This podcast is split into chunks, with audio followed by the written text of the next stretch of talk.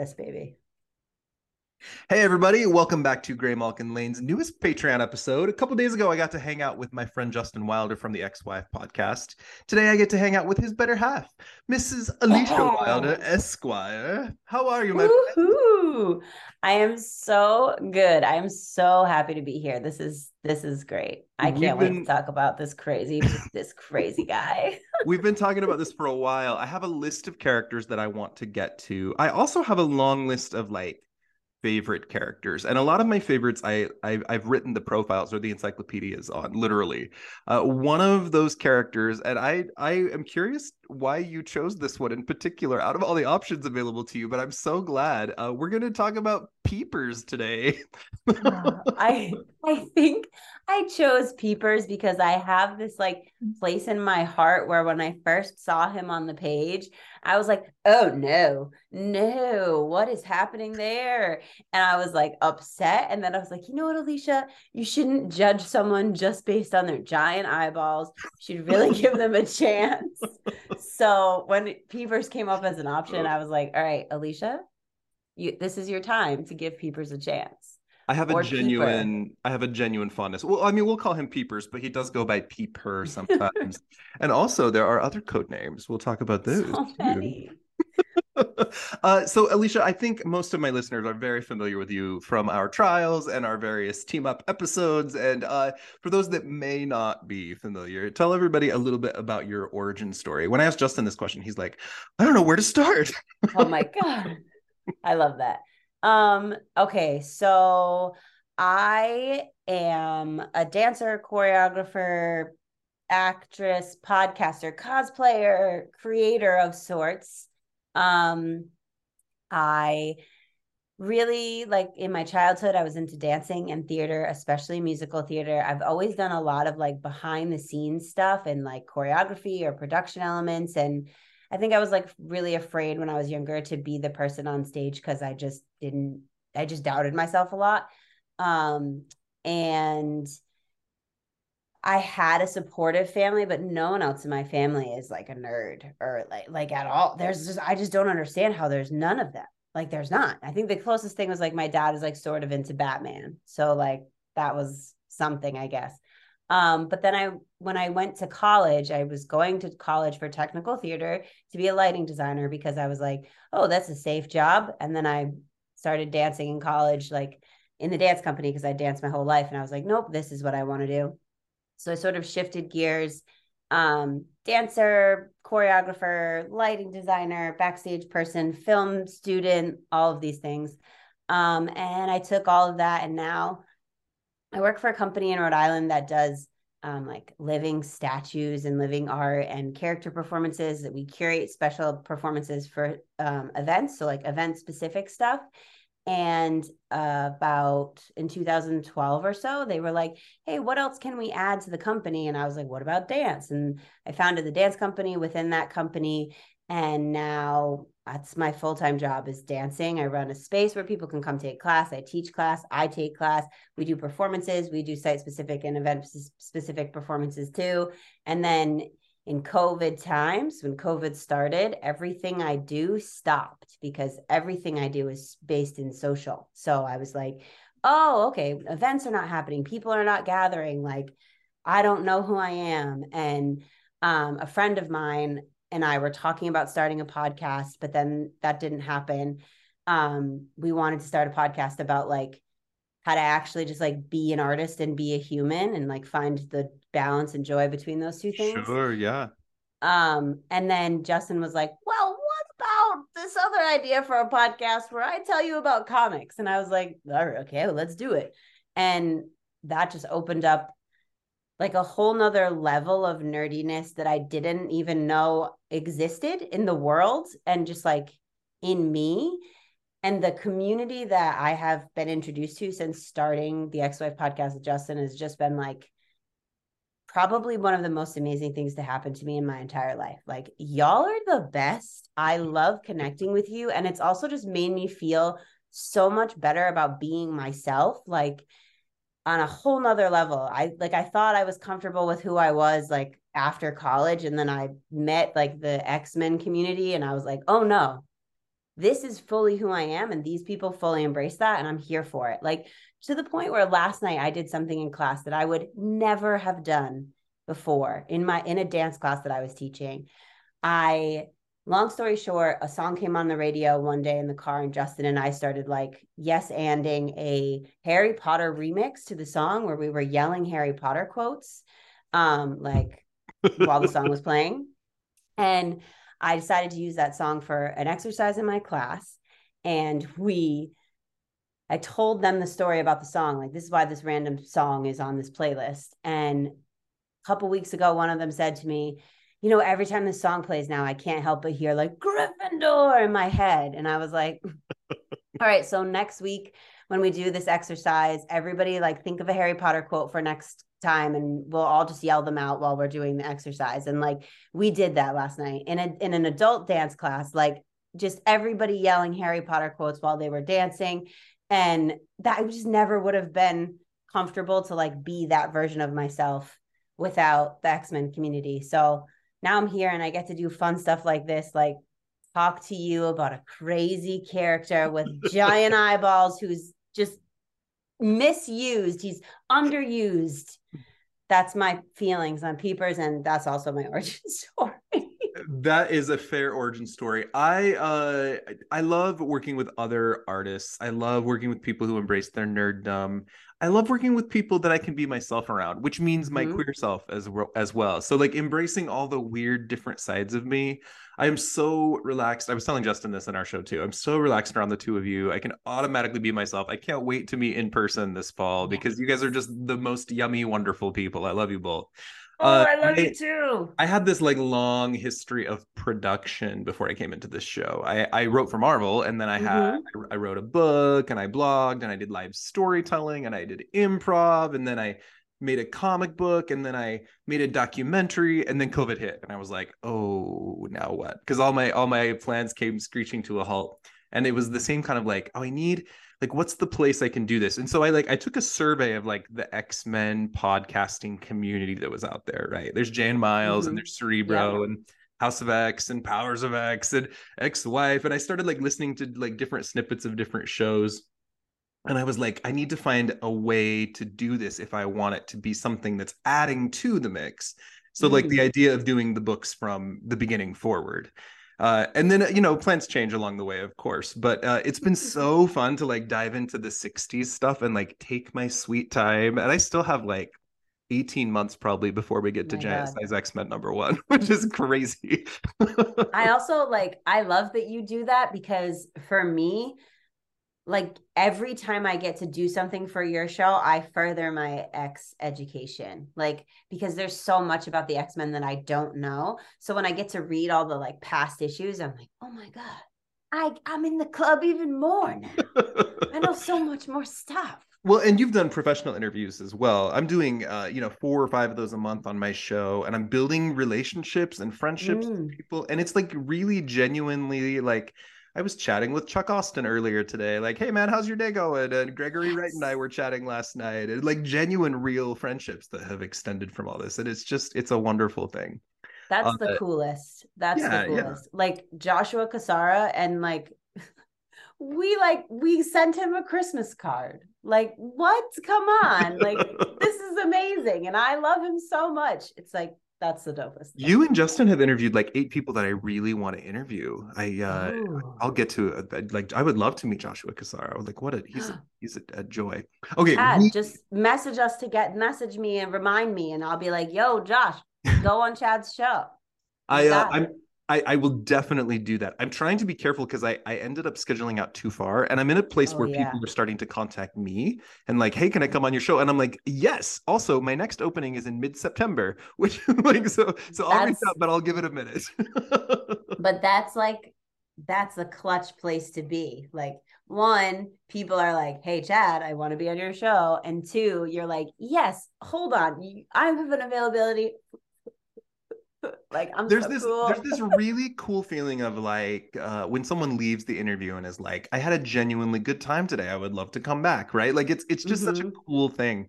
and the trials you that's what you and i do the most together there's just this like genuine like camaraderie that exists and i leave smiling and it's worth all the work and it's just it's a wonderful thing okay we got a starter we're just going to talk about this stuff for 90 minutes which is amazing yes. on its own uh we're going to start with uh peepers Jack Kirby and Stan Lee kind of famously did not get along. Stan Lee is a big talker, and Jack Kirby was a very understated kind of person. And there's a lot of like examples of they'd go to a panel and they'd get asked questions, and Stan Lee would talk for like five straight minutes, and then Jack would be like, "Uh huh." and they they they were creative geniuses and they did a lot together but stan also took a lot of the credit and jack was sometimes mm. underpaid so i know there's multiple times when jack came back to marvel and would do runs on something where he had more creative control. And the stuff he did in the late 70s is crazy. You if you read his entire run on captain america from front to back this is the mad bomb era which won't make any sense. But there's a lot of really wonky crazy arnim zola shows up and there's weird splashy giant art where we're going to introduce peepers is during this era jack kirby is just kind of on acid or something and letting himself be unhinged uh, and just going crazy. So Peepers gets his start in Captain America Annual Number Four. Now, where is it that you first came across this character for the first time? Was it in Sword? Yes. Yep, it was in Sword, and I was like, "What?" No context, no nothing, which is kind of really similar to how he shows up here, right? I mean, sure. Boom, there he is. But Sword brought in like 30 characters that weren't being used anywhere else, right? Like they made yeah. teams. Sword, oh, well, we'll get to Sword in a while, but Sword is a space station that is equipped with just a bunch of mutants that who have some crazy missions together. And in the Krakoa era, Peepers shows up in Sword and gets a couple really great moments. And now he's kind of in the background again. Uh, but he's an oddball. He's a strange little dude. And uh, there's a lot of these characters, especially on villain teams, where there's like the character that you kind of joke about uh mm-hmm. that's like the butt of the joke toad from the brotherhood of evil mutants is a good example of this like the little simpering guy in the corner that everybody kind of kicks around and you feel bad but also you laugh about it like i don't know if, if mm-hmm. you can think of any examples uh, but like the little well, toady guys yeah well for me i was like all right he kind of starts out like an igor and then sort of turns into a dobby and he's just like he's like meek and like i'm here to help you but like ooh, give me a I'm sock fragile. master yeah i'm fragile but he's also weird he's strange and eerie in the way that toad kind of is there's an mm-hmm. eeriness about him so his first appearance is in 1977 it's Captain America Annual Number Four. And what was your experience like? We'll we'll talk about the this issue, but it is it is weird. it's a real weird. well, first, I I agree with what you're saying about the Captain America series in general because at first I like on Marvel Unlimited clicked on the wrong issue and was reading the issue before like halfway through it I think I realized this is not the correct issue. And I was so in because I was so invested in it I was like yeah what's happening? This is awesome. But I just don't like I don't think I'll ever fully understand Mr. One and Mr. Two or like what they what like are they the same person or not the same person? Are they connected? What exactly is their mutant power? Um, but if you can fit a tiny mutant in a watch, that's cool. So and Magneto's obsession with them is my favorite part of the whole thing. Okay, okay. He has to have them so so this story is called the great mutant massacre uh, and we meet a lot of really weird new characters. Among them are mr one and mr two. Do you want to tell us about these two? Okay so mr one is like i don't know the smaller like your he's like your thumbnail and he can fit inside a watch but he doesn't talk. He has no he, he doesn't speak but he like can communicate with you telepathically he's like a little orange guy the size of like a nickel who looks like a raisin or like he fits inside a, he fits inside a tiny watch case and he's just in there and his... he always looks so sad because he's just trapped constantly and then he has a counterpart but he is a Mr. telepath Two. he is a telepath yeah. and then mr two's like eight feet tall he's gigundous and he's just angry he just he's basically Mr. One's bodyguard and if you're not if Mr. One's not happy, Mr. Two is coming for you. Um they're yeah, they, and so like they're being experimented on and but Magneto wants them. Nobody knows what's up with them. So Magneto has some secret plan and I want to know what secret plan it is that Mr. One is perfect for because that's all he keeps saying. He's like, he's perfect for my plan. And I'm like, what plan? Mr. One and Mr. Two only show up in this one issue in 1977, but in 2021, Al Ewing, who we love, of course, Yes. wrote, was writing Guardians of the Galaxy. And it's in a passing line of dialogue that Al Ewing reveals the truth about these two. Do you know hmm. the Imperial Guard member Warstar? no. Warstar is, do you, you know who the Imperial Guard is? Mm-hmm. Warstar, there's a guy named C- C'cil. He's a big green roboty dude, and he's got a little tiny green guy that rides on his back named B'nee. I think that's their names. And they're like, they're like a they like work these two. together and they're like powerful, but if you separate them. So in in a random line of dialogue, Al Ewing reveals that the Imperial Guard created Mr. One and Mr. Two to be a prototype for the later Warstar unit that would be used in the actual Imperial Guard, which is brilliant. So they're like a Shi'ar creation that ended up on Earth. We just have that one line of dialogue and that's it. But yay. Thank you for doing that work, sir. Al Ewing, brilliant. Uh, You're the best. That was just bothering him, apparently. He's like, we need to clear Well, up yeah. this 50 year old mystery. Okay, so we got Mr. One and. Mr. Two. We have Burner. Burner is a mutant with the worst mustache. He's so weird looking. He has long uh, white hair, and he has the power to cause uh, flames that shoot out of his hands. And this guy is the most normal one. Uh, then we've got Lifter. Lifter is a him. guy that can like negate gravity or like make things really heavy or light. Uh, and then we have Shocker. Do you want to tell us about Shocker? oh man. Uh Shocker's got lobster what claws. do you what do you what can you say about him? He just he you think like why lobster claws and like electricity sh- energy like where do those two things come together? I don't know that whole He's got group. he's a normal looking like- guy with lobster claws and lobster feet, and he can send out electric zaps. That's that's all you need. Are there lobsters that can like that's what I want to know. I, I truly do not. I am not like- prepared to answer that question. I feel like that has to come from science. But I think like I don't know. and then there is I- also Slither. Yes, Slither is my favorite. Is he? Why do you like Slither? I don't know. I just like the way he like whoop, he's just like, I'm just gonna wrap myself around you. And he's just so sly, like, but also not like sly, but not smooth. If that was When I was a kid, I collected He-Man action figures, Mm. and they had the Snake Men. And like all of the Snake Men were different snake themed characters that could like do different snaky things. Uh, so Slither, when I first met Slither, I'm like, oh, he's one of the Snake Men. But then later, Mark Gruenwald creates the entire Serpent Society. And there is a Oh. story. There is a story in which Slither is working for Madame Hydra. Do you know Madame Hydra, the green-haired? Yes. yes. uh, and they go to Washington D.C. and poison the water supply, and whoever drinks from the water turns into a snake person. And Ronald and Nancy Reagan turn into snake people. Amazing.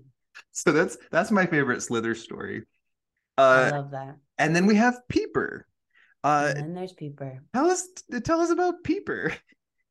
Peeper is like he's clutch in any situation. He's like my first of all, he just pops up as like I'm Magneto's right hand man. The plans are gonna filter through me when we're in the field. I'm in charge. But he's like really small bodied, and his head is probably like at least half the size of his whole body. His eyeballs are like more than half the size of his whole head, and they are very like veiny and they just kind of like pop out. At least in like this iteration, like some points he has kind of elf ear situations at other points he's a little bit taller um but he has the ability to sort of well see it all he has like super wide lens eyeballs he can like sense everything that's going on he can see for like thousands of miles away and then if he really concentrates super hard, he can shoot laser beams out his eyeballs. Which Uh, doesn't get used enough. I just don't know why he's not using that feature more often. He's only five foot three. He's just this little teeny bald. Uh, Dobby the house elf is a great way to describe this guy. He's And on the cover, tiny. on the cover of this issue, he looks like he has a pink head and like yellow eyes. Mm. but he's more Caucasian looking inside the issue. Now, for X Men fans, this is wild and it's like a weird piece of X Men trivia. And this isn't a Captain America book, but this is the Brotherhood of Evil Mutants 2. The original one is, you know, Quicksilver, Scarlet Witch, Toad, and Mastermind. Then this is the second version of the Brotherhood of Evil Mutants. It's Magneto who has recruited Burner, Lifter, Slither, Peeper, and Shocker to be his new Brotherhood. And then Mystique's Brotherhood of Evil Mutants is the third one. So this one is often forgotten because they've never really been in many X-Men comics, and they're only together as the Brotherhood here. But it's wild that this is a They Brotherhood. kind of like they kind of felt to me like they were they or like the OG idea for the Brotherhood. Like this, someone wrote this on a scrap of paper, like burner, lifter, peeper, like I'm gonna have all the basic names. And then they got forgotten. And then Jack Kirby was like, you know what? I'm gonna get those and bring those guys back because they're so I don't know, just like not what you would expect, I think, for a second iteration in my mind. And every one of these characters deserves their own Patreon episode, I with the exception of maybe Mister One and Mister Two, because they only have the like one appearance. But, uh, but I mean, we're going to focus on Peeper. There's no backstory given. We don't really have any insight into this, but we can kind of intuit this classic like mutant story where this kid hit puberty and like his eyeballs grew tw- 20 times bigger. And he was like, I can see everything. I can't stop seeing everything. Must be so difficult to see that much all the time. So one of the really interesting things we'll start with on Peeper, Magneto is such a royal asshole to Toad all the time, smacking him mm-hmm. around, kicking him, calling him names. But he is weirdly, right from the beginning, he's weirdly affectionate toward Peeper. Like this mutant, like has his respect and his understanding.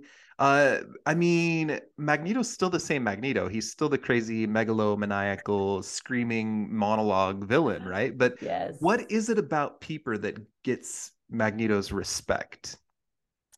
I Because think this is this is played out in Sword later too. Like yeah. I think that it's like that Peeper has he's actually just like a really nice dude. Like he's a great guy. And so when he's like, I'm here for you, Magneto, like Magneto's like, he's genuine. This is a genuine dude. Whereas Toad's like, I'm here because he's like, what can I get from you? And that's why Magneto's like, Psh, you're not riding on my coattails. But Peeper, he's like, yeah, I think you're actually a good guy. So I trust you. Like, I think Magneto actually trusts him. I feel like there is an origin story waiting to be told as far as Yes. how Magneto recruited Peeper, and Peeper did like something weirdly like humane and was just like a genuinely good guy. And Magneto, who's normally just a jerk, is like, "Holy shit, you! I got your back, man. Like you are, you are my brother. I am here for you." because this is not a good era for Magneto. Uh, Yeah. it's it's an interesting thing to consider. Now, this is after Magneto was de-aged into the baby form. baby. So this might be because we know uh, from later comics that like Moira messed with Magneto's mind a little bit and like changed his Mm. powers around so he wouldn't be such an asshole anymore. Because we get the implication that his powers were like driving him mad, and that's why he was so terrible in the '60s. So it's possible that Moira did something. I, I but yeah, there's a story waiting to be told there. Yeah. Al Ewing should write it. I'm uh I'm getting ready toward the end of this year to launch into the later era of like 60s Magneto. Uh Oh and God. he's and he's just he's insane. And then we'll and then he'll get turned into a baby and then we'll have a different Magneto after that. But I've got a whole bunch of Magneto content later this year that's going to be wildly fun. Oh my God. Okay, so let's tell the story from this issue. I'll cover this part quickly. There's a guy named Joe Keegan who has come across two mutants named Mr. One and Mr. Two, and he doesn't know what to do with them. And one of them's eight feet tall, and the other's the size of a nickel. So he puts an ad in the paper and says, Hey, somebody come help these guys. and the Magneto and Captain America both show up, which is uh, this is this plot line is ridiculous. And they immediately start fighting, and the room gets like shredded to bits. And then Keegan's like, "Hey, here's the mutants." And Mr. One can't talk, and Mr. Two crushes Magneto's helmet and like punches him through the wall.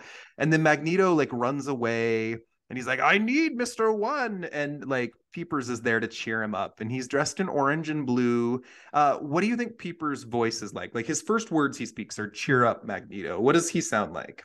I think he's like I think his voice changes over time. First of all, different writers will write his voice different, but I feel like this is like he has like a high pitch, like cheer up, Magneto. Like he's like that kind of guy. Like like he's like a five year old in a 1940s TV show. I almost want his voice to be like "Cheer up, Magneto." Like oh he's he's got like a deep baritone, and like you're like, oh, he's kind of hot. That's awesome. I'm into that. That's his new voice. That's it. You so I'm gonna it. I'm gonna use that. Uh, so he says, "Cheer up, Magneto. Destiny is about to break this impasse." And they're not talking about like Destiny the mutant, like, like fate will work in our favor.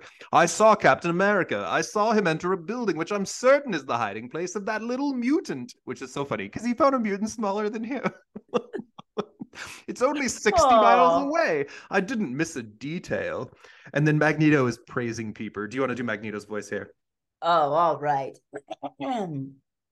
Your all encompassing vision is flawless. It's time to alert those in the ready room. And the Brotherhood of Evil Mutants gathers, and they Magneto sends them to fight the uh, Captain America, and they're at the Pentagon trying to get Mister One. Uh, and he apparently needs a little teeny tiny spaceship that will help him out, and they need to get back to the Shi'ar, I guess. And then Peeper goes up to a high point on the ship and he says, Saucer eyed Peeper scans the wide horizon. The mutant's power of vision enjoys a range of hundreds of miles, like a natural telescope. It can define detail denied to ordinary humans. I love when people monologue about their powers. Yes. Uh, and then he spots Captain America and Mr. One and Mr. Two coming, and he warns the others, and they fight Cap. And Peeper can shoot eye beams like Cyclops, and it's amazing. He yells, my eyes can generate more than telescopic vision. At maximum power, I can release lethal beams. And we don't really have context like, does this, is it like solar powered? Does it run out? Uh, and he knocks Captain America through a wall, and then Cap throws Peeper into a chute down into the basement. You'll pay for this, he yells. And in the uh, in the end, uh, Mister One and Mister Two die because their spaceship explodes. The end. Like Magneto's like curses, foiled again. Dang it! What was it like for you to read this insane story? this is not the Magneto we know. I well, yeah, just first of all, Mr. One and Mr. Two, I was just like, okay, accept it. Accept this ridiculous that you're not gonna understand. That's often what I tell myself when I'm reading comics. Just, just it's like a musical theater. Suspend your disbelief. It is what it is. Um, but I just found that like even though Magneto was like, this is my evil plot, he somehow felt more like like network TV sitcom Magneto in that he was like, okay, these are my crazy kids. Gonna come on, Peeper, come over here, and the rest of you help me out. And like, you're not gonna defeat me, Captain America. Like, I don't know. It just it was funny to me. It felt funny. Like it wasn't as like diabolical, I think. And I think also because it was a ridiculous premise of this tiny little man and i didn't know i really wanted to know what his deep plan that he just kept saying like he's perfect for my plan and i was like what plan but i, I had a lot of fun some sort of world domination or like Obviously. homeland for mutants or mm-hmm. like creating a race to serve him because that's not what that's what Magneto is all, all about back then i'm picturing like this is the late 70s so like scooby-doo cartoon animation like mm. from that era and like you watch it and you read this issue and it's nonsense but it's it's weirdly kind of magical like every character in this story i'm like fuck yeah okay yes. they put an ad in the paper need help with mutants okay like let's there's a little guy in a watch all right let's do he needs a spaceship okay i know and even even just captain america's like just like uh, okay uh let me see what i can do here like he's even baffled by like what is happening, which is interesting to me. Like I feel like I often see him very like I've got this handled. And I feel like he was like, Well, I don't know anything about this little man. What do I do? and this is right before, or maybe even during, like when Claremont has his hands on Magneto. It's the early 80s where we start to get more depth to this character and things kind of shift. But this is a wild and hilarious issue. So everybody go read it. Uh, then these characters kind of land on the list of available characters to use for anyone who wants to dust them off. And Marvel has like a bajillion of these. They could be forgotten villains that show up one more time 40 years later, but these guys kind of stick together. These little dudes, not with Magneto, but the you know Burner, Shocker, uh, Peeper, and Lifter are most often together. Slithers there a little less often, but they reband and they call themselves the Mutant Force. And they next show up in uh, Defenders in 1979 by Ed Hannigan and Herb Trimpe. Uh, this is numbers 78 through 80, 83, 87. And this story is pretty deeply uncomfortable. We referenced this story when we had the uh, uh, the mind control and sexual assault panel that we did after the Mesmero mm. and Mastermind trial. We talked about this story specifically because it's very rapey and weird, and there's some awful turns in this there's yeah. each of these issues are split into two. One half is focusing on like the Doctor Strange Hulk Namor stuff. We're not going to talk about it all. The other half is the female defenders team, which is Valkyrie, Hellcat, Wasp, and Clea. And they have a handful of like human allies that they're working with that are also all women. Have you read Defenders comics before outside of the Magneto into a baby one that I probably made you read twice? no, no. Mm-mm. These are fun. what was your impression of the Defenders in the late 1970s? Well, I think what is what does Valkyrie say? Like she says something about Hela's ghost every single time she speaks. Oh, Hela's ghost. Oh, Hela's ghost. Oh, Hela's ghost. Like whatever. And I'm like, why does she have to start every single line the exact same way? And she has um, metal boobs. Yes. Yeah. I think I was like mixed feelings, right? Like I was like, okay, this is cool. This is the 70s and this is a pretty I mean, it's close to 80s, but it's a, a lot of female characters on a team. But then I was like, mm, but why are we, what's happening to them? Why are we having them controlled in this way? And I felt like an interesting vibe that like their motives or their intention was to make it seem like the woman, the women could like overcome this thing and be powerful and like stand up for themselves, but they weren't really focusing on that part of it. They were more focusing on like the control that they were having uh, enforced on them. So I thought that was a little bit like you're. I could see you're making an effort, but it's not quite landing. Was, I enjoyed it. Was yeah. this your first introduction to the supervillain Mandrill? Yeah. Okay, you know Nekra from the yes. Sabretooth comics. Yeah. Nekra and Mandrill share an origin story. Interesting. It's a really interesting. We're gonna get to these guys on my show. I'm weirdly fond of both of them, even though Mandrill's a horrible character. He's a literal man that looks like a monkey, and his power is to control yeah. women. And there's a great issue. I don't remember where it is, where Emma Frost just kicks this guy's ass, and it's amazing. Oh, I, I would love to see it. Uh, there's also a moment in Daredevil where Mandrill uh, has an army and he makes them chisel his face into Mount Rushmore. Like that's a literal thing that happens in a Marvel comic. it's a monkey face on Mount Rushmore. oh my god, I wish that was real. uh, uh, what were your impressions of Mandrill besides creepy? Well, I, I kind of feel like he's got a lot of like quote unquote authority, but he doesn't actually like do anything himself. You so, you know, classic, classic. Yes, That's what I'll say. Pheromones, monkey pheromones at that. yeah, and he's very he has no thought in his mind that he could ever possibly be defeated by anyone ever. He's like, you can't resist me. Don't worry, you're upset now, but you won't be upset in five minutes when I have control over you. Like and he's like, is, you will serve. And this is one of the characters we talk about in the panel. This is a wildly campy, ridiculous, easy to love, fun villain, but there's also a lot of racist tropes mm. with this. It's a literal man that looks like a monkey who has African American origins in a way where Nekra is a black woman born with white skin who's rejected. There's a lot of interesting undertones to all of this.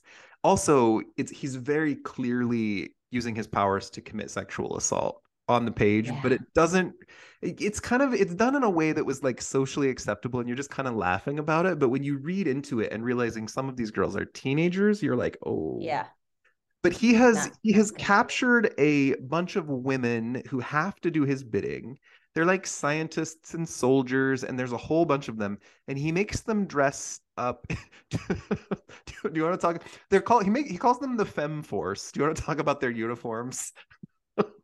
Well they're wearing little bathing suits. We mm. could call them leotards if we wanted to go down the route of you know superhero costuming. Um, they have great hair. Uh, there's Their not, makeup is fully done. They yeah, they guns. look great. Um, their legs are fantastic. Their legs are so long. There's a lot of skin showing. And they fight crime and then like tend to the mandrill and his oh, allies. Feed his feed grapes to peepers. so the the Mandrill has recruited the mutant force, which includes Peeper, and his name is Peeper, by the way. It's not Peepers yet, but we'll probably keep Correct, calling yes. him Peepers. Uh, and they are uh, the Fem Force takes care of these guys, and they're all these kind of ugly weird looking mutants and these gorgeous women are like meant to just serve mm-hmm. them and it's very uncomfortable. But the mutant force attacks an air force base in colorado flanked by a fem force and they battle the defenders and peeper's like the warning system you guys i can see what they're doing you know they're going to attack. Uh, the defenders are captured with the exception of yellow jacket who's like the only boy that's around and Peep- peeper captures the wasp in a jar he also holds his hand over the holes of the jar, like, and is suffocating her. But I don't know if he realizes that he's doing that. She's like, I am dying inside here because I can't breathe. And he's like, Mr. Two, is that you? he loves a character, or Mr. One's the small one. He loves a character that's smaller than he is. Like, mm-hmm. it's the mm-hmm. only thing that makes him feel dominant. Uh, so then they're back at the hideout and they are like just groping these women and one of them is feeding Peeper grapes. Uh, more grapes, Peeper, darling. The boss told me how wonderful you were in the gold raid. The girls could never have done it without your beautiful eyes.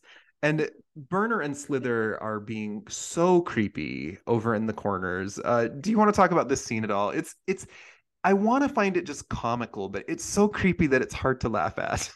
I think the like the vibe that they're going for is like uh like saloon like saloon girls you know like oh the big bad west after you come in from your little duel you're gonna sit down and all the saloon girls with their like boobs hanging out of their shirts are gonna come sit with you and like caress your face and tell you did a good job that's like what it gave me was like old western vibes um but you know, then like pretty sure in one image, like Mandrill's just sort of sitting there like smirking in the corner while it's all happening. And that just makes it creepy, you know, like that's the thing that takes it from knowing that these women are not just like, oh, this is fun for me. They're like, I have no control over what I'm doing right now. Yeah, the implication being, and I'm taking it to a dark place, but like the monkey man is fucking them in the back room and they have to do sexual favors yeah. for the little dude with the giant eyeballs. You know, like it's it, there's something yeah. very creepy about that. Valkyrie walks in on all this and she yells, "Demons of the Norn!" And I love Val. I fucking love Valkyrie. She's one of my all-time favorites. What is the meaning of this disgusting spectacle? Can these males actually hold such power over the women here? And she tries to fight back, but Mandrill takes over her mind. Also, uh, do you want to read his little speech here? Oh yeah, he's gonna have like a just a scary voice. He has to say, like, you may call me the Mandrill Valkyrie as you join the ranks of those who serve me. And believe me, you will serve me willingly and with love. All women must love the Mandrill. They have no choice. That is my power and the instrument of my destiny. Listeners, you have my word that in a while we will have a Mandrill and Nekra joint trial on my show. But Oh it's not going to be for a minute because we have it, it's we have to make, wait a minute to get there. But I promise you that will be an episode of my show in the future. Uh, he's gross. uh, so he sends his forces back to fight the Air Force, and Nighthawk is there, and he helps free the heroines, and then the mutant force is defeated. But then in number 83, they agree to serve as government operatives in Yeah. exchange for a presidential pardon. And this is part of a really weird story that is part of Defender's craziness. We're just not going to get into it a lot. But they form this deal, and there's like some secret, shadowy stuff happening with the government, and there's a lot of wonky craziness that's part of Defenders. So go go read these comics, or I'll t- I don't know, I'll talk to Connor Goldsmith or Sara Century about this stuff one time because they love these this era. But the mutant force in 87 is sent to fight the Hulk on behalf of the government, and Peeper just kind of watches. And then they testify before the tribunal, which again, I'm not gonna there's an entry on the Marvel appendix about the tribunal. So if you want the answer to that, go look that specific entry up and you can read how crazy this is. Uh, do you have any thoughts on this era of the Defenders? I mean, I'd be interested to read more of it. It seems like a lot of characters are sort of going through identity an identity crisis during this, you know, like unsure of who exactly they are or how to like Everyone they is are. a broken down mess in that book, and I love it. yeah, It's my favorite It's- book outside of the X Men. Defenders is my favorite. yeah. So I, I mean, I read it and I was like, okay, I can get in. There's there's a couple of issues in here in this scope for for this episode that I was like, okay, oh no, I have more comics I'm interested in reading. I'm in trouble now. Defenders is wildly fun. Back when I worked on the handbooks, I was known on the team as the X Men, Defenders, and Daredevil guy because they're my they're Mm. my three favorite books uh, growing up. So when I get to interview people like J.M. DeMatteis and and Nocenti on my show, I'm like, yay, because they wrote all these comics that I love so much. Okay, let's That's talk awesome. about Peeper so far. We're going to assume that he did not have a happy childhood after he became a mutant. We're going to assume that he ran away from home and he was recruited by Magneto, who's out there looking for new operatives. And he joins this team. And I can empathize with the Brotherhood of Evil Mutants because Magneto was right, right? Like, Mm-hmm. we're gonna be mutants and do crimes and like stand up for ourselves. And there's something very charming about him. And then they're no longer with Magneto. He stays with his buddies, and they agree to work for the Mandrill. And it's like privileged City, right? Gorgeous Mhm. women feeding him grapes. They're in an Air Force base. There's money. He's getting like massages in the corner.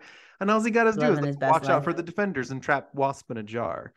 Uh, what's happening for this character during this? Or do you have any any thoughts about like kind of his journey as a quote unquote supervillain so far? Like he's loving life, I think.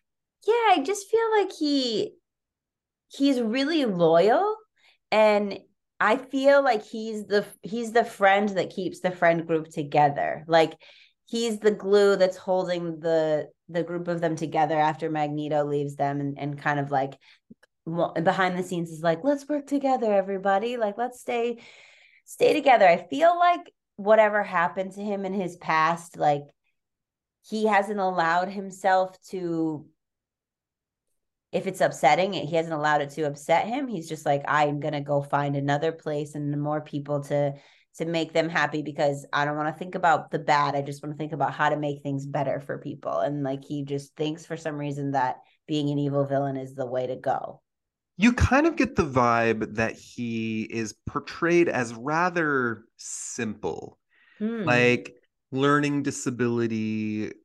Uh, and I, I, mm, I want this to be like a very nurturing place. So I'm, I'm writing this from kind of like the, the cultural think place, but it's almost as if the writers are like putting a mutant that's in special ed on the team. It- You Mm. seem like that's the way they're portraying them. Am I, am I saying that in a way that makes sense? Like yeah but he's Yeah, not that. He has an Right. intelligence about him and he belongs. He's like a full-fledged member of the team. So it's almost as if they created him to occupy that space, but he became something else. Uh, because he's like a fully fledged member of the team. Nobody's ridiculing him. Nobody's teasing him. They're not calling him, "Hey, Bug Eyes, go away," like they would with Toad. Right. They just they he's part of them. It's an interesting thing about him. Yeah, he's way more than he seems that he is. And I think like people would assume off the bat, like, oh, he he's not quite as quick as the rest of us, but then he is because he knows so much, you know? And that's one thing that I you notice about him throughout all of his continuity is that he's always watching. Mm-hmm. Like he's so observant. So he might not be a character that really like speaks out a bunch, but he knows so much. So when he does speak, it's intentional. It's like yeah, I was watching you all with my hundreds of miles of vision for like ever. Always, I'm always watching. Okay, so there's a version of this, and I don't think this is the version I would like, but there's a version of this where Peeper blackmailed his way onto this team. I saw totally. what you did, and I'm gonna tell everyone unless you put me on your team. There's there's a there's a version of that out there. I don't know, I but I feel like I feel like he blackmailed everyone but Magneto.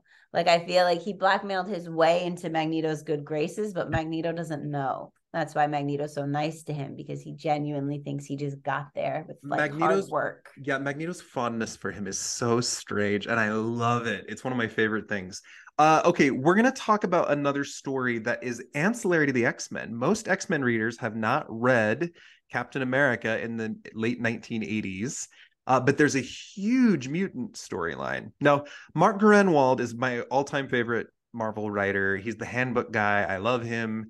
Uh, he was on Captain America forever. And there are a few really great ways to tell a Captain America story. One of them is by making him face the complications of the American dream. So you put him in a neo Nazi riot that's legal, right? You have him address racism as he's, you know, spouting about the American dream. You have him interact with the homeless or with veterans. Uh, mm. there's there's a lot of interesting places. This is an era where Mark Gruenwald was bringing in a lot of different groups and societies and villains that would really push Captain America's theme. There's a character named Flag Smasher who literally is just trying to destroy all governments. Let's be one people around the world. Uh, there's a, a, group called the Watchdogs, who are kind of like the Proud Boys, except with jetpacks and guns, you know, uh, where they're disrupting things. Uh, we're going to meet a group here called the Resistants. And even that name alone is fascinating. Uh, what was your introduction to the uh, the Resistants at first? I was confused. I was confused. And then I was like, oh, okay, there's a big head. So you're like, why is Chad making me read this? what's happening? Yeah, no, I mean, I just think I I was like, yeah, confused is probably the right way to put it. Like, what are what are they wearing? Where do they come from? What's happening here? Why are we in a Captain America story again? Um, yeah. Yep. So the Resistants is a group of mutant terrorists that are fighting for mutant rights. So it's it's it's a different version of the brotherhood of evil mutants basically. It's but the they've kind group, of but yeah they've they've kind of declared their themselves. own society and they're fighting for mutants. They're they're rescuing mutants from jail. They're like building a base in the desert. I i love these guys but they have all adopted like a team uniform. It's like a yellow shirt with a black R on it and it just gives me so hard Team Rocket vibes. Like that's all I was like, Team Rocket is here. Yes. Um. Oh. Oh. The mutant force minus Peeper were, were also involved in working for Professor Power at the end of the Defenders, but they're all back together here, and they've all taken on new code names. Burner is now Crucible. Shocker is now Paralyzer. Lifter is now Meteorite. And Peeper, who has a big, ugly helmet on his head, what's his new code name? Oh, Occult? It's Occult. What are your thoughts on this code name for Peeper? Listen, I'm not gonna lie to you. After I read the code names once, I don't know who was who the rest of the time. I was like, who is who's yelling? Like it was like, okay, that guy's lifting something up. I know that's lifter. I've just kind of um ignored their new names.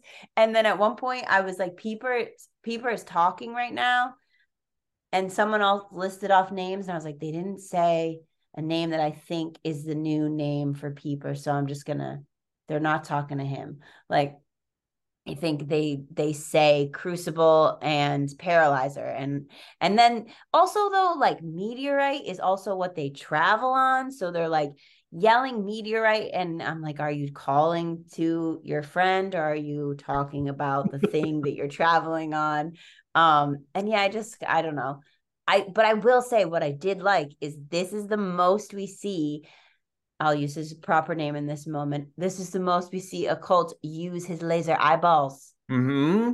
He Occult never is big into the laser eyes. Occult is a weird name for him. Occult obviously applies like uh, to like magic or ethereal supernatural things. It's a strange code name and it's not really explained. A meteorite, by the way, is also the name that Moonstone takes when she joins the Thunderbolts, which is a fun fact. Oh, Uh, interesting. Have you seen Captain America and the Falcon? Uh, uh, no, no, what's it called? Falcon and Winter Soldier. Falcon and the Winter Disney Soldier. Plus. Yeah.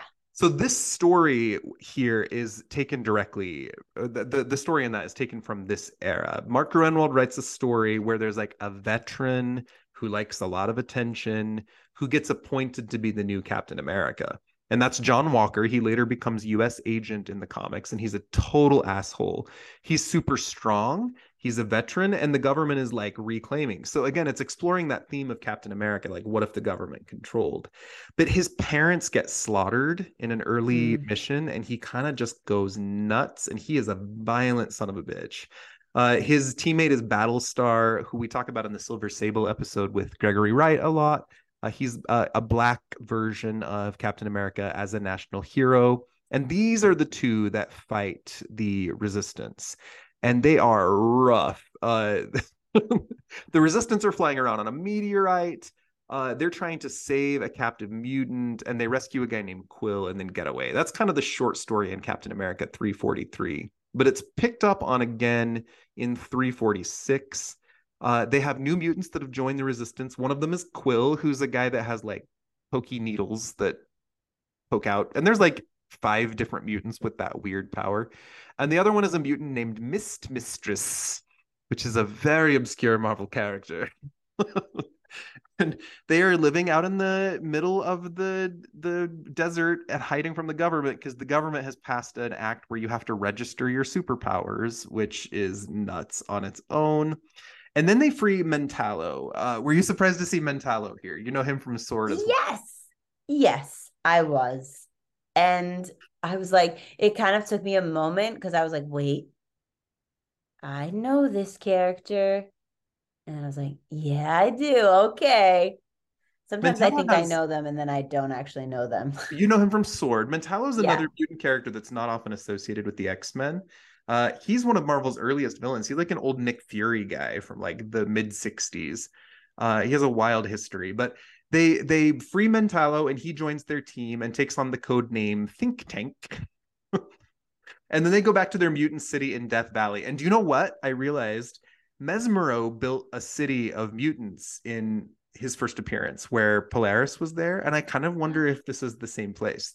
There's just this like the Mesmero Mutant Ah. City. I don't know if you guys remember that, but I think this is meant to be that. I think this is the same place, which is Gruenwald like tying in like deep continuity, uh, which That's is dope. which is super fun. Um, the government sets a trap for the mutant force or for the resistance. Uh, do, do you want to talk about this? They put Quicksilver on trial. Oh, well, first I was really interested to see all of like the brotherhood there and being involved in this trap. Like Mystique is the what like they're okay, so all the brotherhood are hanging out. Pyro's there, he's very excited. Um and they're like, what's the plan? Oh, we're gonna put Quicksilver on trial. And everyone sort of is like, what do you mean, Quicksilver? And then they're like, Mystique, if you will. And then she's like, boom, boom, boom, boom, boom, I'm Quicksilver. Uh, and you know, I just was like, what's happening? Why, why are you all working in this way to trap your? Isn't that the You may not know- do? Yeah, you may not know this era of history. So Mystique forms her own Brotherhood of Evil Mutants. They're Yes. super savage. They almost kill a few of the X-Men. They try to assassinate a political leader. And then Valerie Cooper, if you know that character, she's like Mhm. the career politician. uh, recruits the Brotherhood of Evil Mutants and turns them into Freedom Force. And Mystique Oh. leads Freedom Force for a long time in the comics. And they have a bunch of appearances throughout the 80s where they are trying to capture mutants to register their powers. Uh, so they're like an X Factor a lot. They're an X Men a lot. They're in Daredevil. They're they're like in a bunch of books as government agents, and it's uh, they're all queer too. All of them are gay. Oh yeah, I liked how Destiny was there, but Mystique and Destiny were not sitting next to each other. There was a But big there's- space. There's Pyro and Blob and Avalanche, and then Yeah. later Stonewall and Crimson Commando and Super Sabre, who are like the gay murder grandpas, and like they're, they're just all gay. Every one of them is gay. I love uh, it. so they're holding a mock trial for Quicksilver because they want to draw the Resistants out, thinking, you know, that'll make him attack. And then they've got like Captain America there, and the Resistants attack, and Cap is not in a good mood.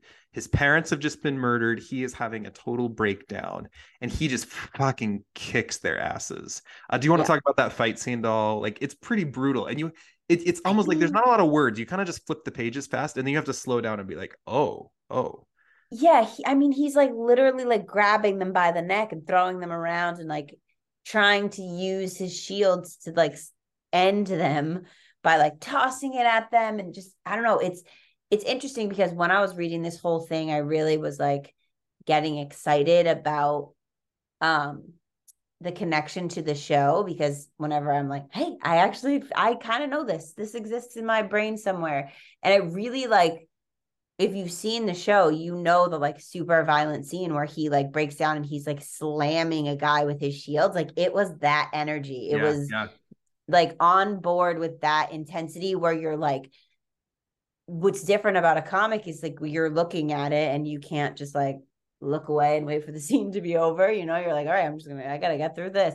And it wasn't like, you know, the art is not super realistic in that like you feel like you're looking at actual dead bodies, but it's intense. Like he's he's definitely in like like he sees red. He's rage vision. He's not really thinking about what even onlookers are seeing So- doing. Peeper or occult is part of a family. He has found his joy, he's found his peace. They're living in a desert. He's reclaiming being a mutant. And then Captain America attacks him.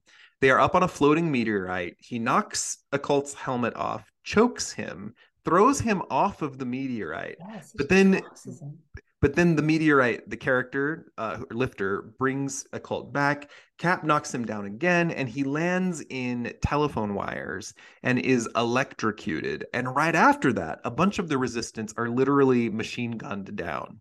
Like, Yeah, a really that- brutal story.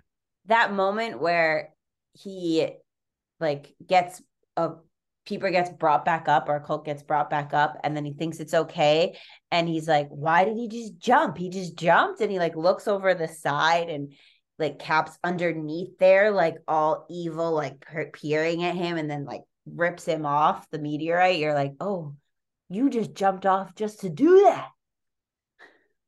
Uh, and it's really it's really heartbreaking when you consider this. Mutants who are working for the government to register mutants are fighting against who we are led to believe are the supervillains in this book, which are the Mhm, Resistants. yes And they there are mutants being gunned down as a result because they fought back. And you know, the Sentinel program, like mutants being machine gunned down, and poor Mhm. Peeper being knocked into the telephone wires by fucking Yeah. Captain America of all people i know and there's long-term impact for this this electrocution is in place for the character's history for the next while uh, and it's really sad. It's a sad story. We don't Mhm. see the Resistants again until 1994 it's still Gruenwald on the book. It's captain america 426 uh, this is big blocky 90s art. It's by dave hoover. There's a very this is another really ancillary x-men thing. There's a character named the dead ringer and his he's a mutant and his power his power is he goes to graves and like cuts off fingers from corpses and when he holds one of these like severed body parts he turns into the person whose body part he is touching but like fully into like if it was like an armored supervillain he like turns into like the full armored version of that villain with like all their guns and lasers and boot jets or whatever uh, i hate this character but he deserves a Patreon episode. So you can look up Dead Ringer if you like. Uh, do you, do you have any thoughts on Dead Ringer? I mean, just the just the defiling of a grave to make your mutant power work is like that's it. Just maybe just don't. I, I think you it was know? like a fun gag for Gruenwald, who got to use all these old supervillains mm. uh, who were dead. Uh, but yeah, it's gross. it's yeah, gross. One of the like top five grossest mutant powers I can think of. Blah. Uh, okay, so Dead Ringer turns into a character named Super Patriot and the Night Flyer, and he's trying to rob an armored car, but he fights the Resistants and they get beat up and then framed. And like the Red Skull, obviously, like has a word where he's like, "I was behind the Resistants the whole time," which is so I hate that. I hate that yeah. Red Skull yeah. was behind it, and that's never really followed up on. And also, Peeper never talks, but that's kind of the end of the Resistants. That's that's where well, you know he was watching the whole time. well, if he can see, poor guy, he got elected. I know he's really having a hard time. I like really hate like what happens to him and how he I'm glad to see him not that way in Krakoa. That's what I'll say before there's, we get to it. There's another famous ancillary mutant that you wouldn't know about. There's a character named Bolt. I think it's X Men Unlimited number eight. This is right after the Legacy virus got released. You know what that is? And they mm-hmm. introduce a brand new mutant named Chris Bradley, who's like dying of the Legacy virus. And he's he was kind of probably should have only ever shown up one time, but he was popular enough. They made him a member of the New Warriors after that. So uh, the next time we see Peeper is in New Warriors, Volume 2, Number 6. This is Jay Faerber on the book. Uh, Jay Faerber and I just did a Patreon episode together a couple weeks ago. He's a great guy. Uh, the mutant forces back together. They're robbing a car, and the New Warriors stop them. And the only thing Peeper does is blast Bolt. And like, he's like, don't hurt me once. And like, he doesn't have much to do here. Poor guy. Uh, and then, okay, now we're going into Frank Tieri. Frank Tieri is known for writing like dark super villain books where people are really bad to each other. Mm-hmm. It's uh it's it's it's got like a lot of his stuff is like a Sopranos energy. His books are about bad guys. Frank Tieri did Weapon X. Uh, he's on this era of Wolverine. It's 2001, Wolverine 164 and 165 do you want to talk to us a little about this issue? This is where Peeper is in the cage. Yeah, I mean, uh, first, first, I feel like the this these issues would make like a really great TV show. Um, like a really but, dark, gritty, yeah, yeah. Like I would watch that, but I just like I think it took me a minute to really like process the connection to him being electrocuted and why he was this way like he's just he's so helpless and he he you know he interacts with wolverine and he has this very much like oh yes yes and he can't make full sentences and the whole thing just made me feel sad like that's basically i was like no what happened to peeper he was he's he's sad and he's cold and he's not he's like I don't know. He just so it was just very disheartening. Yeah, he calls himself Peepers now, and he says things mm-hmm. like, "Can Peepers sit down with you? Yes, yes, yes. Peepers is a mutant like you. Glad you are here. Less beatings to take. Yes, yes, yes." Like he's very Dobby now. Like yes, he's fully Dobby. Is, yeah, he's like, please, like basically to Wolverine and Beast, like, please be my protection. Like I'm getting beat all the time here, and I you guys are mutants, so maybe you can help me out so you get the idea he is the mentally ill little person in a jail that's either just being like people are just making fun of him or beating the shit out of him all the time. And it's a genuinely heartbreaking turn because captain america knocked him into some telephone wires that one time. Right and it's like he he's never been like you were saying he's never been that character like the butt of the joke or like the one that people beat on to feel better about themselves and now he is that and i don't like it it's very uncomfortable uh, and, and, again you got to think like hbo crime drama to make this section yeah work. but frank Tieri pulled a random character off of a list and put him in as the character that we were supposed to have sympathy for but mm-hmm. also brought up the electrocution again which was a smart you know incorporation of continuity that uh, so they did their homework there's a group of white supremacists that attack them in the jail. The leader is they're all prisoners. The leader is literally a guy named Aryan. And one of them like shoves Peeper's face into his food, and a fight breaks out. And Wolverine ends up in Wolverine's in the jail also for reasons. And he ends up in solitary mm-hmm. confinement. And Peeper brings him some food. Peepers bring Wolverine food. Yes, yes, yes. And it's like some weird, gross meatloaf. Oh. And he also tells Wolverine that Beast, who is there, has been stabbed, and he promises to watch over the Beast. And in order to protect Beast, Peeper has to fight one of the white supremacists who's making fun of him. And then he grabs a knife and just like rails into this guy, like stabbing him repeatedly. And then, oh, he, yells, oh, he goes, Peeper will give it to you. Yes, yes, yes. Peeper's is tired of being hurt. And then Beast wakes up and stops him from there. And then Wolverine's fighting Malvois, which is another whole other story. And then Sabretooth is there and like frees them. And the end.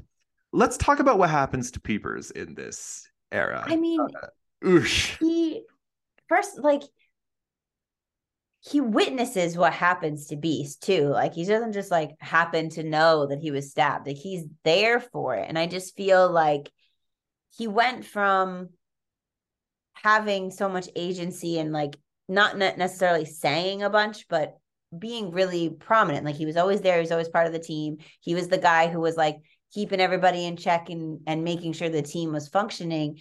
And now he's like this sad, meek, helpless creature who can't like fully form a sentence or, or express his thought and is just, I don't know, he's very, he's a very different character in he's like searching for someone who can help him because he can't help himself. And then I think this is the same idea where he really like is always seeing like that's why he knows there's a knife. That's why he decides like that moment where he like stands up for himself. It's great in that like okay, Peeper maybe Peeper's getting back on track. Mm, but, but here's but here's the key. He doesn't stand up for himself. yeah when You're peepers right. when peepers is loyal to you he will kill for you mm-hmm. and this like he had his previous brotherhood and now he has chosen magneto and beast because they care about him and he will yeah. fucking murder a man with like multiple stab wounds to protect you. Yeah. And that's something that's very inherent about this character is his loyalty. If you pick him, yes, it's got your back 1000%. It's really sad to see him struggling mentally here. Yeah. This is also the turn in the show again if it's like the late night show where like the little creep the little simpering character who's being bullied there's like a really violent stabbing scene in the middle and you're like, "Oh, jeez." yeah but it's like, a it's a rough it's a rough gritty story that? uh and also he's peepers now. Yep with an s. I sent alicia the uh the youtube clip for the song jeepers creepers where'd you get those peepers? What did you what did you think of this old like 1950s song? It's terrible. Oh i love that song. I knew exactly what it was before you but like as soon as i saw it i didn't even have to play it. I could sing it. Um it's a great song, really, but also so many 1950s songs when you really listen to them. It's it's kind of insulty and rapey a little bit. Yeah, it's kind of terrible. It's kind of terrible. But you know, it's got that it's got that swing to it. So so now Frank Tieri takes over Weapon X. This is one of X Men fandom's least favorite eras of X Men comics. Uh-oh. It's again, it's a very gritty. This is the series that has a team of mutants, including like Sabretooth, Marrow, Sauron, Mesmero. They're being sent around, they're rounding up mutants and then taking them to concentration camps to be put to death in a place called Neverland. And there's a super creepy guy named the director. It's a good series and it's like that horror genre, mm-hmm. uh, but it's an uncomfortable one to read. And it's tricky to like, you don't want to think about that era of Marrow, for example. Marrow is beloved yeah. and we do not want that Marrow. Yeah. Uh, yeah. Aurora is here, Wild Child's here. So it's toward the end of the series, Weapon X 26 and 28, uh, and Sabretooth has got Peepers a job at Satan's Circus. oh man. Tell us tell us about Peepers' job at, at Satan's Circus. All I have to tell you is this is the this is exactly where this is the relationship is Lucius Malfoy and Dobby. Like that's what it is. It's like mm-hmm. I'm gonna bring you drinks and I'm gonna tell you I need to give you messages, but every time I talk to you, I'm gonna cower a little bit because I'm afraid y'all are gonna hit me. Like he his He's the little busboy that all the people in the bar tease and they dump drinks on his yeah. head. oh my god. Oh, Sabretooth, he's like, Oh, are you done with your drink? Sabretooth's like, Yeah, psh, I'm done on your face. Like it also gives me very like high school bully vibes. Mm-hmm. Um, but I will say that there were some panels where you really see that Peepers is just watching and listening and taking it. I'm gonna keep saying it because like he's walking by the table at one point, like Sabretooth is having his like, you know, meeting, like all the bad things he's gonna do, just talking about in the bar. And Peepers is just walking by and he just kind of has like a little little lean to the side, like let my eyes take all of this in. One day, Peepers is gonna have the secrets to the whole mutant universe. He's coming well, we, out with the answers. And we know what he can do with the knife. Uh, mm-hmm. Things get much, much, much worse for Peepers. For those that are unfamiliar with this character, again, he started at his height, and now we have the electrocution and his teams being thrown apart and the jail stuff. Now he's the mentally ill, like bartender busboy. It gets worse in just a second. First, we have Decimation. That's the Scarlet Witch, No More Mutants thing. Peepers is one of the 198 mutants that keeps their powers. And in a title called Decimation, Decimation House of M the Day After, number one. I hate these titles that are like 12 words long. Uh, Peepers is being pursued by the Sapien League, which is one of those many hunt them down and kill them human militia groups. Uh, he's running alongside two other favorite random characters, Mammomax and Erg from the Morlocks. And uh, they are running for Xavier's mansion and they get captured and nearly burned alive at the stake before yeah. Wolverine and Colossus rescue them. Okay, so again, Peepers is a mutant who hasn't been in the X Men, but he's been part of Magneto's team. He formed the resistance in his own mutant city, got electrocuted and put through all this humiliation. Then decimation happens, and now people are fucking hunting him down for mm-hmm. being alive. This again, it still gets darker, but they almost burn him on the cross outside the X-Men's mansion, which yeah. is so I'm infuriated because this character is shit on I, that's what I'm saying. Like he's so much more than you're giving him credit for. I love him and I'm sad for him. And I also really loved this issue though. This was one issue just in general that I was like, yo, I yeah. can read this. This is on the list. Okay. It's here good. for it.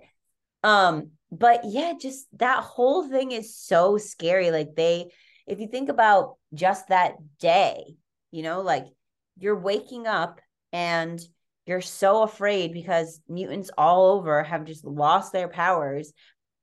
And you don't know what to do or how to react or where to turn to for help. You've already been through all of these things. So you're running to find safety. And at the place where you're meant to find safety you're like cut off by people who were literally want to destroy you. And just the way that they're all like coming out of the woods and like slowly ganging up on them and then instantly are just setting up those crosses and lighting things on fire.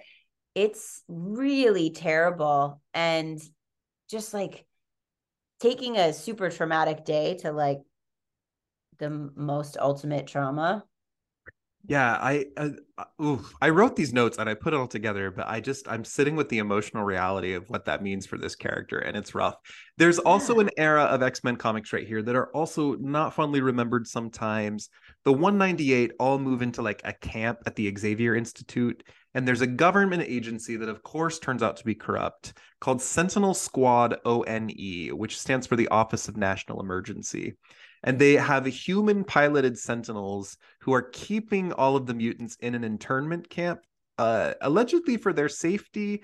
And there's a whole bunch of adventures. You see Peeper in the background, like during the X Men, the 198 story. There's a couple issues of X Men Volume 2 where, like, the Leopard Queen and Apocalypse are there.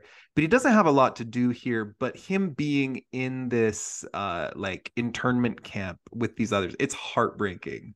It's so this the whole idea of of that is like there's only like if you're part of a group of people that is diminished was was millions and is diminished to 198 people and then you're brought into this camp like there's no way you're not thinking they brought us all here just to get rid of us completely you know like and that alone is just terrible terrifying so much to just like take in and then you know you're you're just witnessing horror every single day. It's really it's really not you know when you start reading these issues and you see who the character is at the beginning like this is not where you thought they would go you know? For any of the mutants. I mean it's a dark Right. time for all mutants but you watch peepers kind of behind the scenes journey over 30 years and for him to end up here is heartbreaking.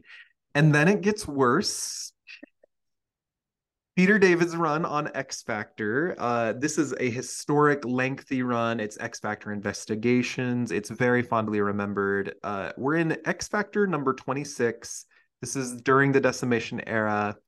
Tell us about Peepers here. I, uh, I, don't- I don't know if you've read any of these comics before, but this, No. oh my God. so he's just he's got he's got a car okay so he's moving up in the world and he's got a bumper sticker will break for mutants and but he's not having a good time because something is following him so he calls x factor for help and then his car crashes and then he's he's like Well, all A deer carcass gets thrown Oh onto the God, car, causing yes, him to crash. like- it's a dead it's deer. not just a regular crash. It's like your entire windshield is smushed in by a deer. And, you know, he's got shards of glass in his eyes, and like his eyes are his lifeline. And now he can't really see it. He doesn't know what's going on. And he has like the door open, and it's like, Are you X Factor? Are you here to save me? No, I am a demon monster and I'm here to eat you question mark. Have you ever heard of Predator X? yeah, What do you know about Predator X? Nothing. Just heard it before. Oh, you just know what it is. So these Yeah. there's these monsters that have been like created to hunt mutants. They're these giant lumbering beasts and they go running through the woods and they eat mutants. And they're like they uh, show up a whole bunch of times during this era of comics because people are trying to kill mutants and Predator X is this giant scary monster thing and it eats Peeper. It just eats him and like spits out his bones. in one bite. Just I feel like I imagine it kind of like you know, like when you bite a chicken wing and then you like pull the skin off and then Oof. on the meat and then the bone is left there. That's kind of what I feel like just happened to Peepers. Just like Siryn literally finds his remains, and that's the end of Peeper, except it's not because he's not dead. except And, it's not. but this story, uh, there's a list of mutants that are left 198. And Peter Dave is like, we got to kill one of them in order to make Predator X seem viable. Let's pick Peepers. You're like, damn it. No, why? he's just trying to he's just is he also named Peter? his name, his real name is Peter Quinn. Yeah, because I think at one point I I had to do like a double read of the page because I thought he was talking to someone else. Because I'm like, wait, did you just say Peter? And then he was like, nah, that's me. I'm Peter.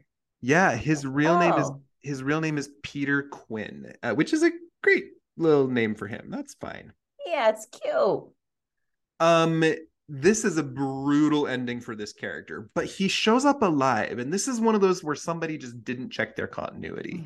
He died in 2008, and then he's back in 2017 in a random appearance in Unbelievable Gwenpool number 13. And then he's also working, Frank Tieri brings him back for his Ravencroft series, uh, where Peepers is working as a lab assistant, and he's still talking all crazy. I'll draw your blood. Yes, yes, yes. And those are his only two appearances prior to Sword. And we're going to talk about Sword, but there's uh, the handbook. We always had to like find ways to answer these questions. And so the peepers that died might have been an LMD or an illusion, or Predator X accidentally ate someone else and peepers got away, or like there, there's some way that this guy survived, or maybe he was resurrected. But that ending for him getting consumed is where I will end it for him prior to Krakoa because then Yeah. Krakoa really means something for this character. Yes. Uh, do you have thoughts on him being mysteriously alive before we move to Sword? I mean, I I read both of those as like mm, someone was just kind of maybe not paying attention because even in the like in the order in which they come out, like in X Factor, he's making full sentences and he seems to have been rehabilitated maybe from his brain injury or something, right? And then and and he, you know, in the Gwenpool thing, he sort of just like is like, oh, I don't really want to be a part of this. And he just started just does the like secret moonwalk away. And that was like, well, that's an interesting choice, but it's not really um doesn't have any implications. And then in this other one, it's like, oh, you you needed an Igor for your mad science, and so you that's you, and you were like, oh, the yes master, I'll do yeah, it's Frank Tieri. It's the same you. guy. Yeah. He, he brought the character from the jail and Satan's Circus and put him right in Ravencroft for like that one appearance. Yeah. Yeah. That's okay. Yeah. So I was like, they're there. They exist. Okay. So recapping one more time, we started with the Brotherhood of Evil Mutants and then the Resistance, and then this slow decline where this character is punished over and over again for being a mutant. Electrocuted, imprisoned, forced to commit murder, uh, and then like knocked around, and then like works in the bar, and then in the internment camp, nearly burned at the stake or the cross, and then gets eaten by a fucking monster. We're going to assume those other random characters were like an LMD or like Arcade's robot because now Peeper is resurrected on Krakoa. What does Krakoa mean to a character like this, who doesn't oh. fit anywhere in society and has been punished his entire life for just being who he is? It's so awesome. It's so awesome because he's brought back and he's given a purpose immediately. He's given Acceptance. a job yeah it's just like you're you're allowed to be here we want you to be here i mean it's interesting to see the like physicalization of him change he feels more like he grew up almost like he definitely seems like he's taller and his head is more proportionately shaped to his body. I was going to talk about that. They've resurrected him into an improved form of himself. Yeah.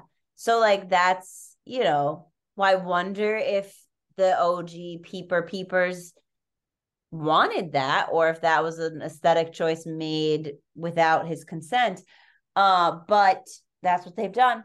And he just seems like genuinely just happy to be alive and to be given a second chance, you know, to to have his full facility, to explore something new. He's just very happy. This very is all grateful. this character has ever wanted is belonging. Yeah. You don't have to commit crimes if you fit into your society. You don't have to go fight back against the government when the yeah. government's made of mutants.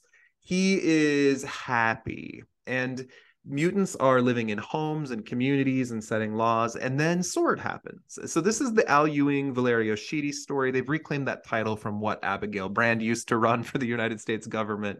Uh, they are a, launching a mutant space station and there are a whole bunch of mutants that are d and f and z listers that are brought in here in a prominent way uh, Fabian Cortez, Frenzy. Do you have any favorites from this sword run? There's a lot of really vanishers here who I love.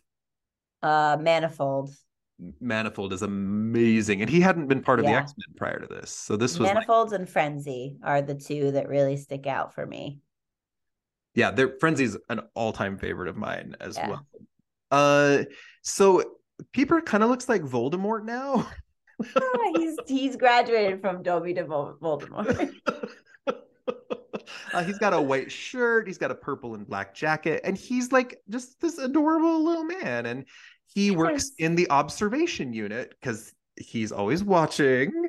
And always. He, he also works in analysis on like uh, alongside Mentallo, who's his old buddy think tank from the Resistance.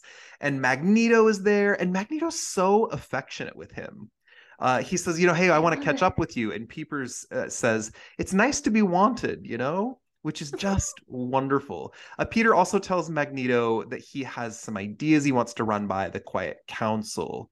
And we'll we'll follow up on that in just a second. And then he joins this crazy mutant circuit where there's a whole bunch of people working together to like pierce the barriers of dimensional reality so they can withdraw Mysterium from another realm, which is now like this major thing in the Marvel universe. It's like a mutant bargaining chip. It's this like Mhm. magic rock that does all this stuff.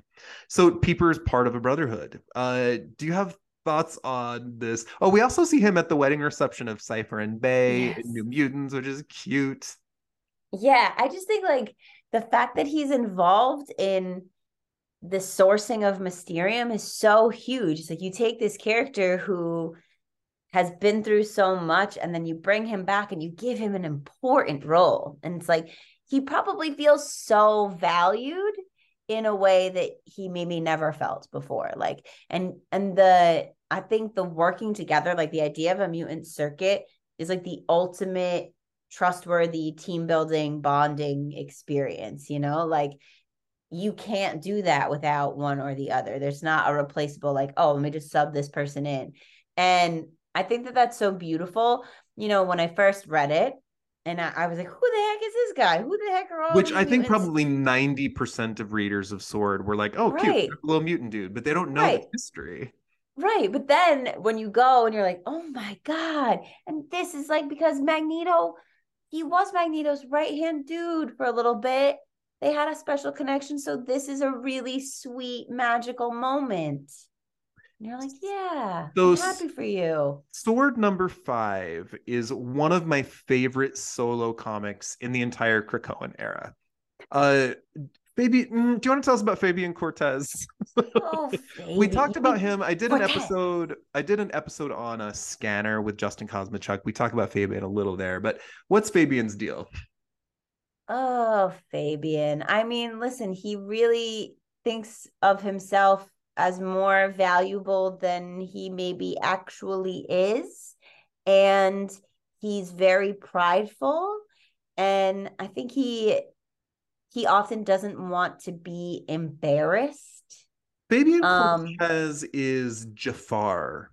Oh He's the right hand man to the king who is always Yes. cooking up a plot to take over. And there's, uh, you probably haven't read some of these, but there's like six or seven stories through the 90s where he's always either working for Exodus or Magneto, and he's always the bad guy plotting their demise. And he takes over the Yes. acolytes multiple times, and he's doing the same fucking thing on Krakoa. He's the same guy. Yeah. So when we go into sword number five, Peepers is welcomed before the Quiet Council, which is the ruling body of mutants on Krakoa. Abigail Brand is there, Fabian Cortez is there, and Magneto calls Peeper a man of vision and one of his oldest and most trusted friends. Magneto. What I'm saying. That's what I'm saying. That's how you know Peepers is a good dude because he has the seal, the un like questioned seal of approval from Magneto. One of Then- my oldest and trusted friends. There's a story about these two from Yeah. the past that I need. I Uh, need it. Cortez is naked. He's so mad. He died in battle and they resurrect him, and Magneto's not suffering this fool. So he's like, if you want to come talk to the Quiet Council, you can do it right now. And Cortez is like, all right, look at my amazing body. And he he is hot. I mean, but gross. Uh, Very and cut, yes. Cortez has a proposal to the Quiet Council that mutants should be allowed to kill humans without consequence because humans are less than. And Peepers is given my favorite moment in his entire history here. Uh, Magneto allows Peepers to speak for the Quiet Council. And Peepers asks Cortez, What is your mutant name? And Cortez doesn't have one. He's literally got the last name of colonizers and conquerors, and he wants to hold on to that. And Peepers points out to Cortez, like you are holding on to your family history and your legacy as colonialists and conquerors instead of picking a mutant name. This is your fresh beginning. This is your chance to be part of society. I chose Peepers. Who are you? And Cortez is shut down. Uh, why did we need this moment? Fuck, Al Ewing. This is, I love it so much. this that's what I'm saying. Al Ewing, please write the backstory of Peepers and Magneto together forever, BFFs. I mean, this is it, right? Like Peepers has been watching everything the whole time. And he knows that, like, deep down, all of the mutants, all they want, their reasonings for everything they do is acceptance. And if you're searching for acceptance, Peepers is saying, Hey, Fabian, we're going to accept you for who you are. Tell us who you are. Like, tell us. Don't be this like fake version of yourself. Don't put this front up. Tell us who you are. This is what Krakoa is about. And I think it's so important for that to come from someone who might seem like a nobody and like he's not on the council. He's just a, a mutant that maybe you haven't heard of. But it's so important for it to come from just a regular person, you know, just a regular guy, because then it's proving that every mutant has a chance here and every mutant has a voice here and every mutant has a place if you just but you have to also accept the fact that you're a mutant you have to be proud of the fact that you're a mutant and if you choose not to then we don't trust you then you don't you don't accept us either I, I could do a whole thing on Cortez, my word. I, I am fascinated by this character. But Cortez, one of the complexities of him is he wants to overthrow Magneto but ultimately you also want he like wants magneto's approval so bad mm-hmm. and cortez thinks of himself as so much better than peeper uh, but peepers is next to magneto who's got mm-hmm. his like mm-hmm. arm around his oldest and trusted friend BFF. like why don't you put cortez in his place and there's this like ultimate sign of acceptance for this character it's really wonderful. I love mm-hmm. this moment. I I cheered out loud when I read that. And it's one little like two panels that Ewing gave us of this character and it's so good. I love it so much. It's great. Um, we also see him in Way of X number two, where he senses the patchwork man because Peeper can see things. And in Marauders yes. number 23, uh, he is uh, he has a cute little moment with Emma Frost, and she's like, Hey, come have dinner with me at Hellfire Bay sometime. And he's like, Yeah, yeah. that sounds great. So even I'll make you something special. Make you something special. I love it. So we do have to talk and changing subject for a moment. We got to talk about eyeballs for a second. There is something so eerie about eyeballs. Peeper is a cute version of this but yeah. we are obsessed with characters who have giant eyeballs. Uh, oh. I mean, uh, Marvel classically has the villain, uh, the Orb, who's a giant yeah. walking eyeball on a head. Uh, who are some of your favorite eyeball characters on Krakoa? Eyeboy. Eyeboy is a favorite for me. Eyeboy. Sure. And uh, do you remember? Um, do you remember Orbis or not? Uh, Ora Serrata. Ora Serrata. Uh, yeah. Because the giant eyeball with like, like, a later on her back. like like with the little baby on the back. Yeah. I Oh my god, it's Mr. One and Mr. Two. oh my god. The whole time it was Mr. One and Mr. Two. No, no. That'd be amazing. Um, yeah, I think definitely Eyeboy is my favorite though, because all of Eyeboy's eyes are used for different things. And that's the coolest like x-ray eye thermal energy eye whatever else the eyes do he's meant to be eye, eyeball eyeball eyeball boy eyeboy is a weird version of peeper in that he's a ah. creepy eyeball guy but he's kind of cute and you're fond of him yes, uh, but he's him. also really powerful mm-hmm. uh, and then there's like I don't know. When we have eyeball things, there's like three things about eyeballs that really freak me out the idea of like a needle poking an eyeball just oh, gives yeah. me the heebie jeebies there's like the idea of being watched like mm. you like the the moving eyeballs in paintings and horror movies or like there's an eyeball peering through a knot like through the wood and you're like ah, like the the book the Hocus Pocus yeah. book. oh, book. Uh, oh, and then there's also it. like bloodshot eyes. Like the the vision of like a giant bloodshot eye is so scary. But Peepers never gives me the creepy vibes. They don't. the The eyes are part of his power, but they don't seem to really play up any sort of like the horror part. Mm, He's just yeah. in the background with big old eyeballs. You know. Uh, I don't know. Do you have any thoughts on that? Because this isn't think- the horror character I think in different iterations, though, sometimes he does. Like sometimes they show his eyes really veiny, and I can't remember what what issues it was in, but there were some where he had like elf ears or was like a little bit more like demonic looking. And he's dopey. That yeah, yeah.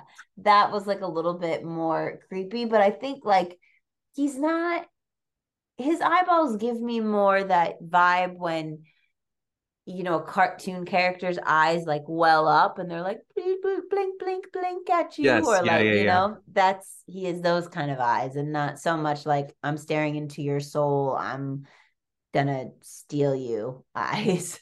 when we are wrapping these up, I always ask this question What's the Peepers story that we need? Uh, and is there like a way you would like to see this character featured more? If that, like, if so, what what would that way be? So we've already established we would love the Peeper Magneto backstory.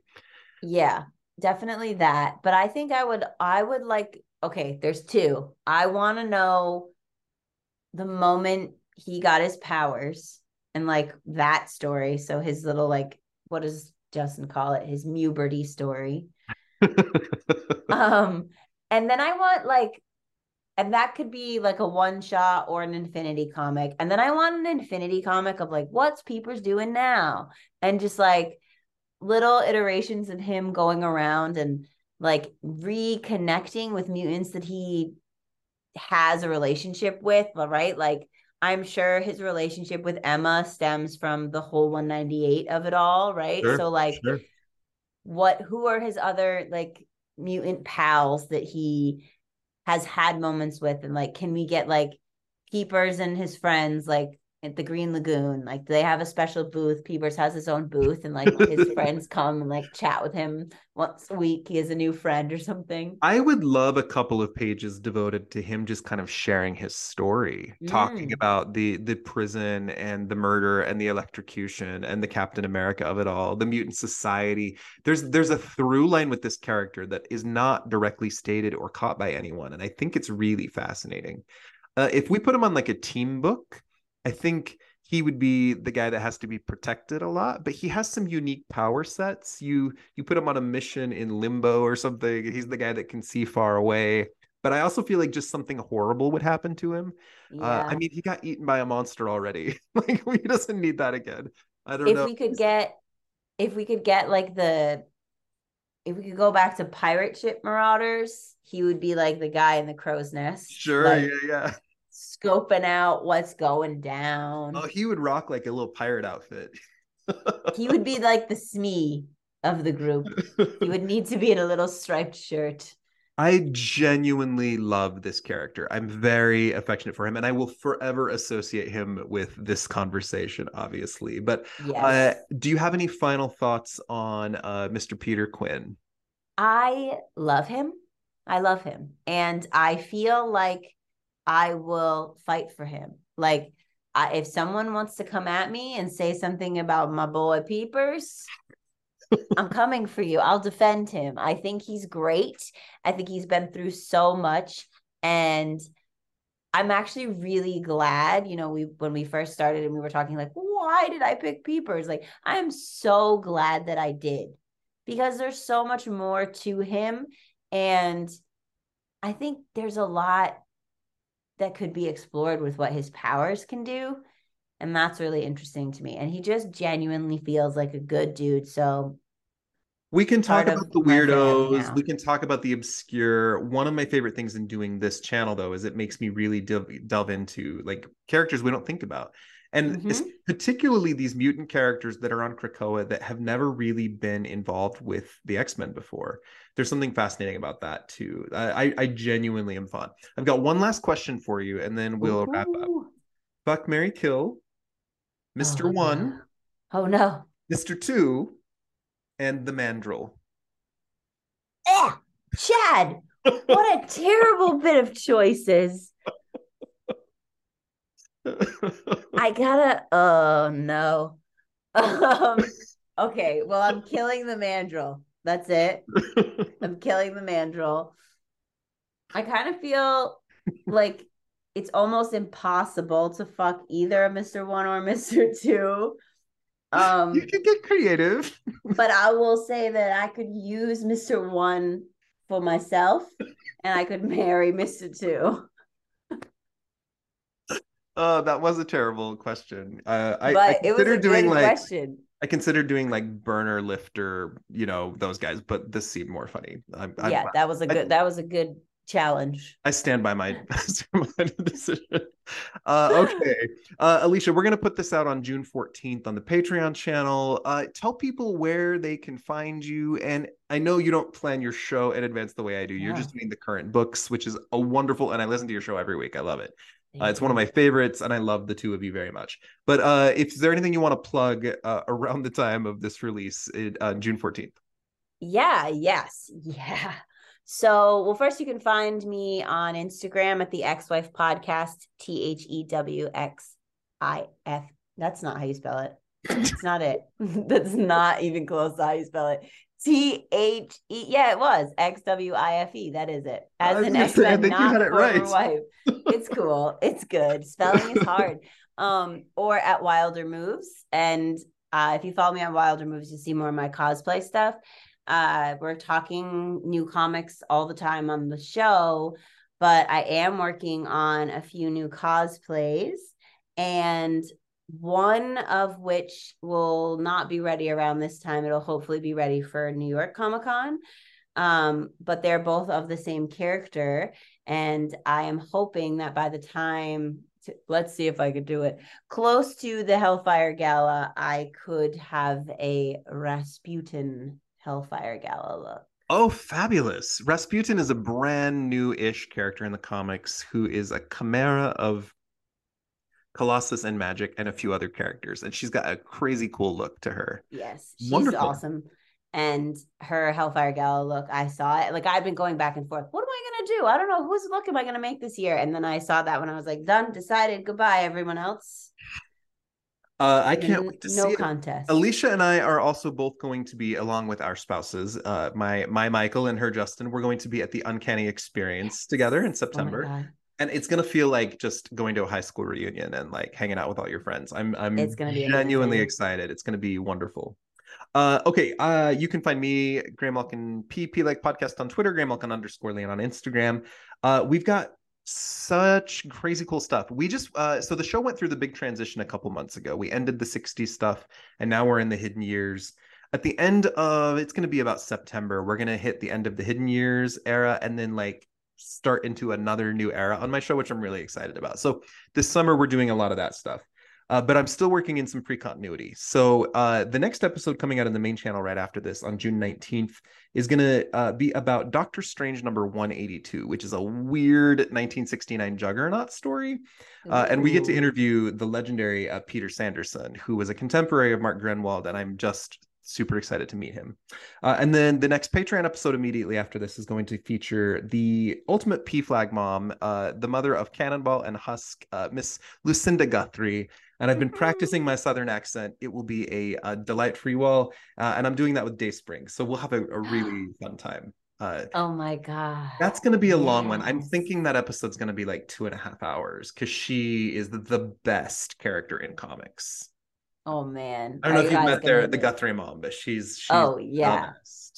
That's amazing. That's gonna be that's gonna be a grand old time, the two of you together. Mm-hmm. Every one of these is just a delight. Uh, Alicia, thanks for hanging out with me today. This was a genuine delight. We went nearly two hours on Peepers yeah, because Peepers is amazing. Thank you so much for having me. I always have a blast with you, Chad. Uh, back at you, my friend. I will invite you and your husband again and again because you're delightful. All right, everybody. Thanks for listening. Uh, we'll see you back here next time on Graymalkin Lane's Patreon.